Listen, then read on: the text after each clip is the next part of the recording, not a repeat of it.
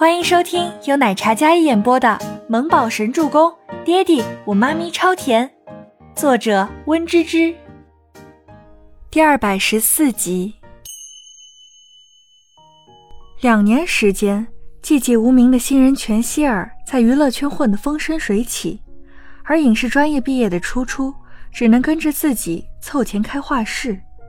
虽然他性子比较火爆，但是他看过初初的话剧，非常优秀，是一个未来可期的星星，好过这个整容的女人。拍戏酷爱用各种替身，人家是整容式演技，她那是毁容式演技，就是一张脸好看。身材好，毫无内涵。但怎么说呢？那张脸的确在娱乐圈算貌美姿色，毕竟十几岁啊就开始整容了，怎么能不貌美呢？倪清欢看到模特是全希儿，一腔热血似乎被影响了，而且还有一种不祥的预感，今天的工作难度可能有点大。后面下车的宋可儿一看到全希儿，便立马激动地跳起来挥手。表姐，宋可儿激动中带着几分甜甜的声音，这一声呼唤让很多人都为之一惊。宋可儿竟然跟当红小花是表姐妹，但除了倪清欢，她早就知道了全希儿、宋可儿两人是表姐妹。宋可儿像小喜鹊一样跑到全希儿面前去：“表姐，你今天可真美。”宋可儿对着全希儿先是一顿夸。给你买了咖啡。全希儿转身示意身边的助理，一位看起来非常中性的女助理将手里另外一杯咖啡递给宋可儿。人群里，全希儿个子高挑，戴着墨镜，身穿一袭酒红色的包臀鱼尾裙，上身搭配着一件雪纺同色系的红色樱桃 V 领雪纺衫，将女人的性感妩媚发挥到了极致。那身段。就连女人看了都不禁羡慕不已。她在人群里最为瞩目、无法忽视的耀眼存在。她身边的所有人都是她的陪衬。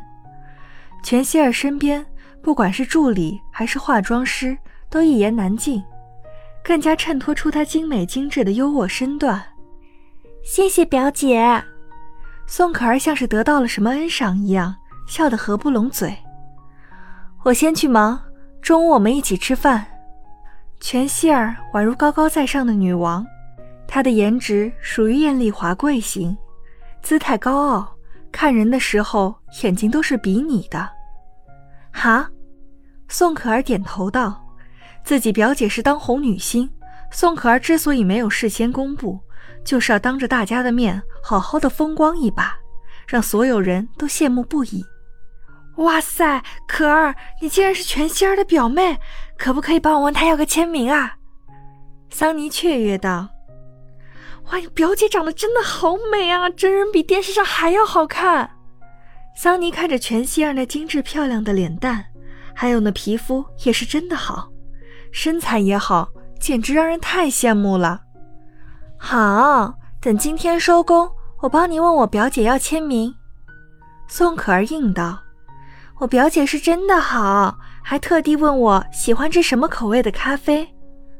宋可儿捧着全心儿送给她的咖啡，跟得了什么宝贝一样。好的，好的，谢谢啊。哎，对了，不过你跟你表姐的名字好像啊。桑尼说道。宋可儿的母亲为了让自己女儿也有朝一日飞上枝头变凤凰，然后自己也平步青云，所以给宋可儿。特地改了一个跟全希儿一样的名字，她之前可不叫这个。倪清欢懒得去理宋可儿的炫耀，他拉着吴山童，然后往摄影棚里走去。此次分为三个主题，两个是摄影棚里布置的，比年豆蔻、倾国倾城，还有在园林里的伊人如梦，以国风为主要元素。比年豆蔻是少女时期甜美烂漫风格，倾国倾城与之反转的冷艳高贵风格，而伊人如梦比较适合闺秀女子，淡淡的忧愁，才下眉梢却又上心头那种朦胧的风格。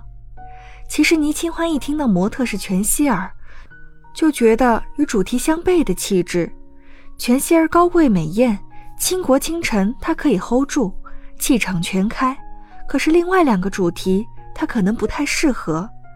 她身材也比较性感，如果说比较霸气的那个倾国倾城的主题还符合她的气场，可是，一位少女的风格，一位温婉淑女的风格，她未必能胜任。倪清欢进去设计组的房间，宋可儿非常热情的在工作。这次的设计中，小组所有人都有参与灵感设计，但最为出挑的是宋可儿跟倪清欢。自从上次出过衣服被损坏的事情，这次倪清欢可以说是自己抱着那五套赶工完成的中国风裙装没有撒过手。宋可儿在熨烫她负责的那三套，一套粉嫩色，一套火红色，还有一套是水蓝色。这次她跟风，所以也是浓浓的中国风设计，有改良的汉服襦裙，也有融合古风的现代设计，还有民国千金最爱旗袍和西洋背带裙。宋可儿见到倪清欢进来，然后余光一直注意她手里捧着的那几套衣服，她见过。虽然脸上不服也不悦，但是倪清欢那种细节把控，是整个艺耀来说都是出挑的。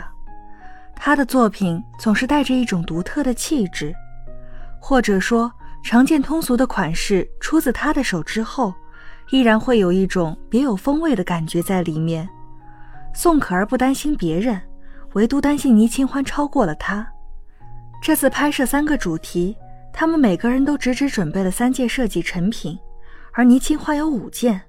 宋可儿做梦都想怎么破坏掉他那些衣服，可想到上次倪清欢教科书般的临时自救，她放弃了那个念头，所以早就跟表姐说了，让她谎报了自己的尺寸，在一些地方微调了一些。这样下来，只有她自己拿到表姐最合适的身材尺寸数据，他们那些肯定都统一偏大。本集播讲完毕，感谢您的收听，我们下集再见。